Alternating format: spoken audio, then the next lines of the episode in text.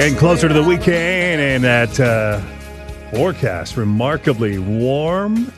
It's going to be a good one. Of course, there's NFL football again this weekend, and uh, everyone was talking about uh, the Chiefs and the Bills game. One of the biggest audiences ever in the NFL, more than 50 million people. And this weekend, I don't know. We got two games to go. It's going to be fun. Chiefs and Ravens game is Sunday at 2, followed by the Lions and the 49ers. I'm thinking the Chiefs will win. And I know that's crazy since the Ravens uh, should win. But that Patrick Mahomes, I don't know. Now he's proving that he can win away from home, too. Uh, I'm also hoping for the Lions. It's been too long. And that crowd is just electric the way they cheer. It's, it's going to be fun this weekend uh, with uh, a doubleheader on Sunday. And, and, many will tune in, of course, to that Chiefs game just to see what uh, Travis Kelce's brother's going to do again. Jason up in the suite, taking his shirt off, mixing with the Bills fans. Now, he explained in his podcast was with his brother, it's called New Heights, that he warned his wife. Jason warned his wife he was going to take his shirt off, believe it or not. I'm not going to lie. I gave Kylie a heads up. The moment we got into the suite, I said, I'm taking my shirt off and I'm jumping out of that suite. And she said, Jason, right. don't you dare. I was like, hey, just letting you know what's happening. I'm not asking for permission. I'm doing this. Once a Kelce man's determined, there's no f- stopping him. And she was already telling me to be on my best behavior because we were meeting Taylor. This is hilarious. I was like, Kylie, when I met you, the first day I met you, I was blacked out drunk and fell asleep at the bar. This is part of the charm. This is part of the Jason Kelce charm.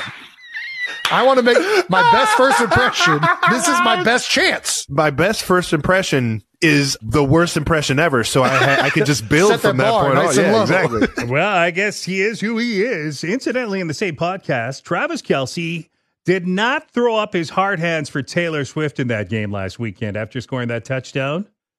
Here he is explaining why he did that. The celebration went wild by you with the uh, little heart. Had to spread the love, baby. There was a lot of hate pulling up to that stadium, man. It's a football game. It's, it's, it's a football game. The Bills yeah. coming into their house, they want to make it rowdy. Did it get a little disrespectful? One thousand percent. I get it. You know what I mean? Coming into a hostile environment, I respect yeah. it.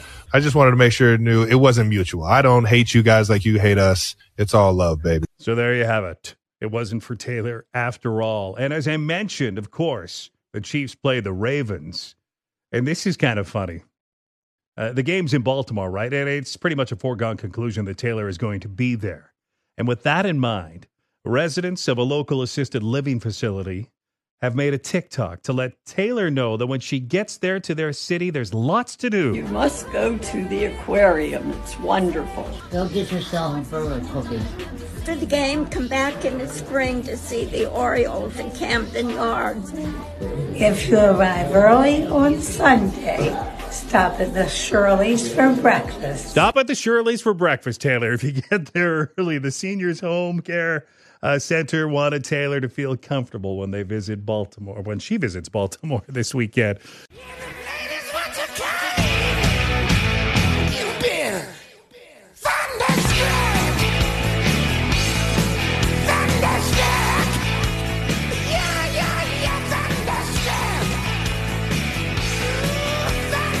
It's Thursday. It's ACDC. It's Mayor Sandra Masters. Good morning, Greg. Welcome again to the studio. Isn't it wonderful wandering over from City Hall in this sort of weather than it is maybe, what, a week and a half ago? Oh, gosh, yes. Yeah, it, it's it's it just brightens you up, and we got lots going on this weekend, which I know some of which you'll be attending. I'll get to that in a moment, but uh, we got to talk about these electric buses. Mm-hmm. Now, how many are we getting? Uh, there's 53 electric buses that have been ordered and considering these are have delivery dates over a number of years and a couple years out too Okay, and and we, how did we budget for these again? Where was this in the this past, an, previously yeah. coming up? This is onward? no, this this has already been approved, and so it's in, been been in previous budgets, and we applied to the federal government for fifty percent of the financing. They had that in their in their in some of their green funding, so uh, we've got fifty percent of the cost covered. Don't you wish you had one of those buses a week and a half ago in that cold snap to see how exactly it would work in our community in a cold snap? How confident are you that they'll get through cold snaps like that one? Well, we know the technology continues to change, and so I guess we'll wait and see. I haven't seen any information about electric buses, you know, caving in minus thirty six, but the reality is is that regular vehicles cave in minus thirty six. Okay, and uh, in summary, this is a long-term goal of the city. of Yeah, course. it's it's a long term goal. It's uh, savings on fuel cost. We know that uh, you know we're trying to hit that twenty fifty uh, goal of net zero. The whole world is, frankly, or the G seven countries, anyways. We're trying. Uh, Carmichael Outreach Yeah. can now comfortably uh, uh, accept more people, right? That was after money from both the city and the province, Yeah. uh, assisting in a bit of a remodel. Uh, how has that changed now? Uh, it's it's good actually. So they're open from uh, eleven at night till seven in the morning, and um, um, they're taking in about we think around uh, twenty folks per night. And uh, it, we had opened up the bus the bus because the warming shelter wasn't open, so the it's open now. So the the bus has gone away for a bit. So that's that's where folks can warm up overnight. All right, so uh, you're, are you going to shelve the warming bus in the next cold snap, or is that just going to move elsewhere? It's it's it's shelved unless the need is there, and I think it's something that the city is uh, pretty alive to. But uh, we'll watch demand and um, just make sure that they've got enough space for folks who need to warm up. Mayor Sandra Masters, my guest, uh, executive committee yesterday. There was a motion whether or not to give Globe a Globe Theater a million dollars for capital. Uh, will you help out Globe Theater? Well, it's an ICIP project of the cities. And so um, they've had the same cost overruns during COVID that everybody else has. Our projects have had them, their projects had them. So it's really a matter of do we want to see it to completion? And I would suggest for downtown and for the theater, we would like to see it to completion. So the next move is at council to find the money. Yeah, we, so we've got a budget that's set. So in terms of other capital projects that are underway, where can where can that money be found? Okay. And so administration is going to bring back to executive some options for council to consider. So we're not just Can I ask up a out of favor on this, though? Yeah. You know, please, please just figure out where the money is and do it. And, and don't ask for a study, okay? I don't want to study. Oh my gosh, this. sir, you won't be getting a study out of me. Thank you very much. What do you think of Saskatoon Mayor Charlie Clark's announcement yesterday? Uh, you know- he's he's he's now running again. No, and the, like the end of this year, it'll be 18 years with him serving on council for 10 and mayor is eight. That's uh, that's an incredible run. Yeah. Saskatoon's had tons of growth. Now he gave uh, quite the notice uh, before the Mm-hmm. next uh, election. And, and when is ours? Same time. About the same time, right? Yeah. So uh, the the mic is yours. Well, I wish Charlie all the best in everything he does. You have no announcement to make today. No announcement to make. Maybe next There's, week. there's tons of work to do. You're going to ask me every week. You're going to be busy. yes, I am. Oh, Uh, before you leave, I know you're going to be very busy. What have you got planned this weekend to take advantage of this weather? hey, we got Frost opening up tomorrow. So downtown at 5 o'clock tomorrow, we'll do a grand opening. I think I'm over at the Harvard Lounge tomorrow in the stadium playing Crokicurl at noon and then uh, just partaking of the events over the next 10 days. Yeah, and Glow is back. That was a really big hit last it was time. a big hit. Yeah. Yeah. it's a really big hit. It's just, it's kind of something. Lights are kind of magical and music Right. and all of that kind of stuff. So we know the kids like it. The parents like it. They got play areas. They got bouncy castles. So. Yeah, are you going to be putting on your figure skates for Wascana Lake? Oh, you know, because the rink is open now, right? You know, I don't have figure skates. I have hockey skates. oh, nice. Uh, do you have any elbow pads and a stick that can get you out there? just a helmet. Challenge the mayor on the ice. Oh, that that might not be a good Oh, idea. Lord. okay, well, I hope you enjoy Frost, and thank you as always for stopping into our studio. Thanks, Greg.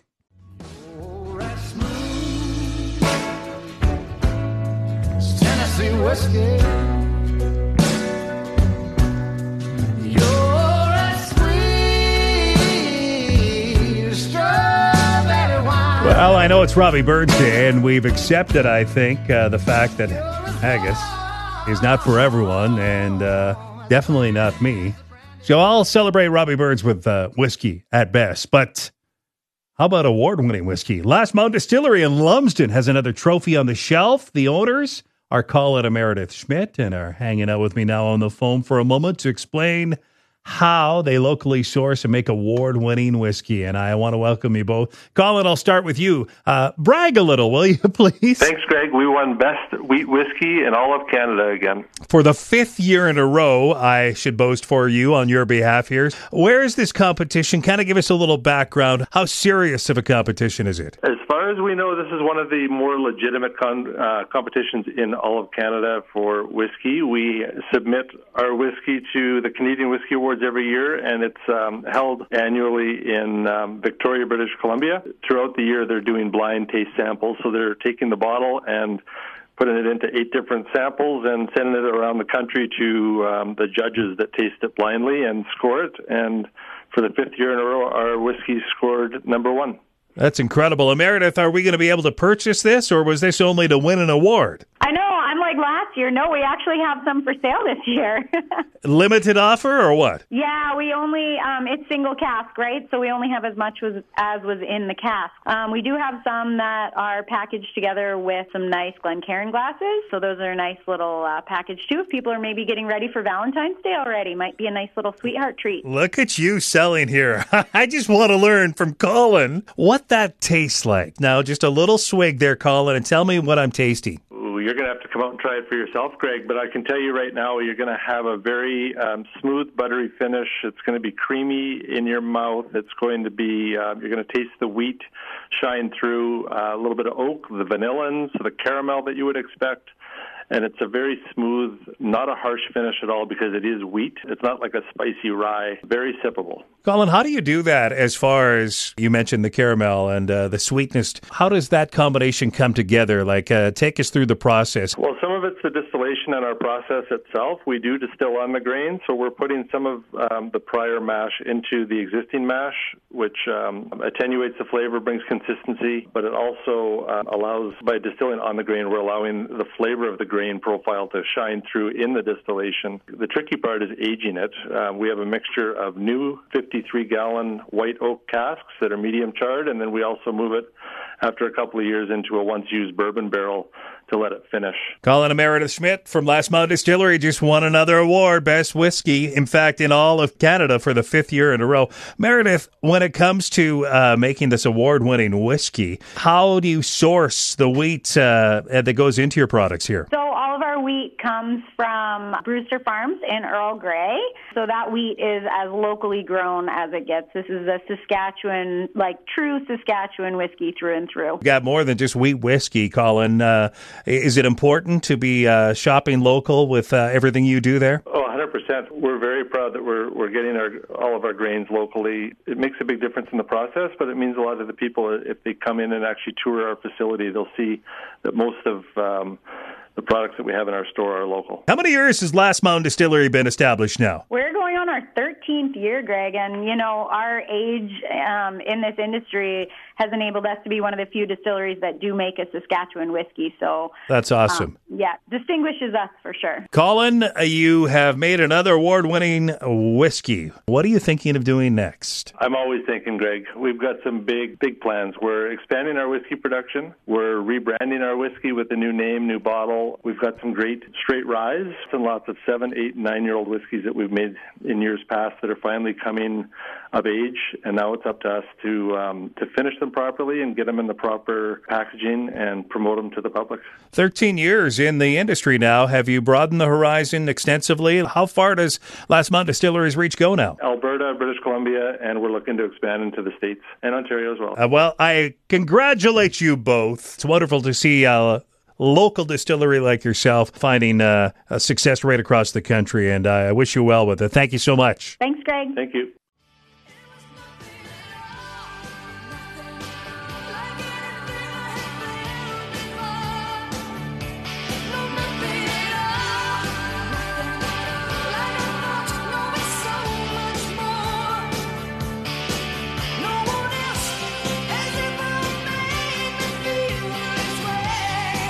Is it ever too early to think about camping? And camping reservations? And that price includes scenery and wildlife fun. Oh, come on, Clark. It seems like a nice place. It's got a pool and everything. Campsite bookings to national parks begin next Friday morning. And we have, of course, have two. Uh, Grasslands National Park will give you a crack at sites next Friday. If you're looking to go between May 16th and the middle of October, Prince Albert National Park will open for camping May 1st to the middle of October. Again, next Friday for national parks. You can book online or call them. And uh, provincial parks, yeah, that's usually in April. When we get word of the official dates, we will, of course, pass it on to you. You know what else is set to return sometime this year? Netflix gave the green light for a second season of Squid Games. Now they have officially announced the Korean language survival drama will return either late summer or early fall. Singer Melanie passed away.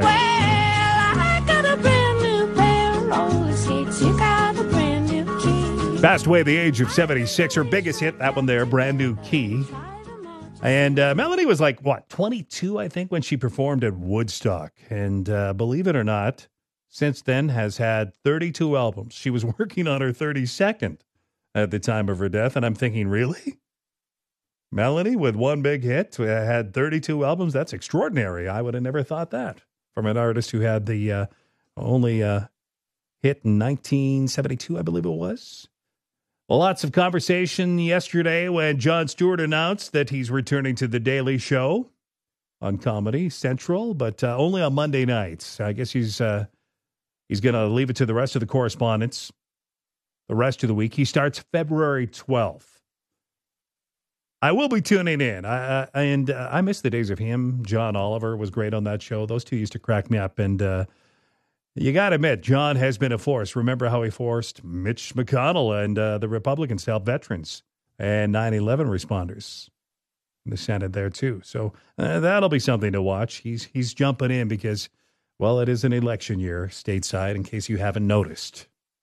How many of you remember this song here? Yeah, We Are the World came out in 1985. Over 40 different artists gathered to record that song and raise money for African famine relief. And uh, Bruce Springsteen, Bob Dylan, Stevie Wonder, Tina Turner, Billy Joel, Diana Ross, and so many others. It was written by Lionel and Michael Jackson.